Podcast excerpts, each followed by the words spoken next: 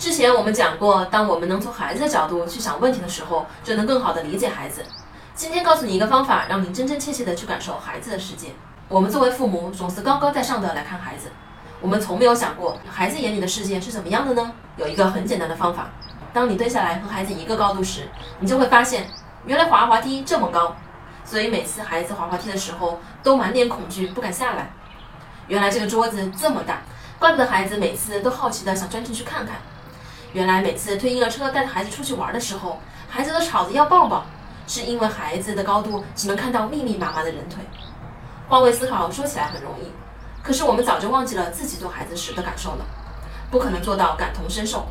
我们现在能做的就是蹲下来，看孩子眼里的世界，并读懂孩子。我是不完美柚子妈妈，关注我，为你分享最有深度的育儿知识。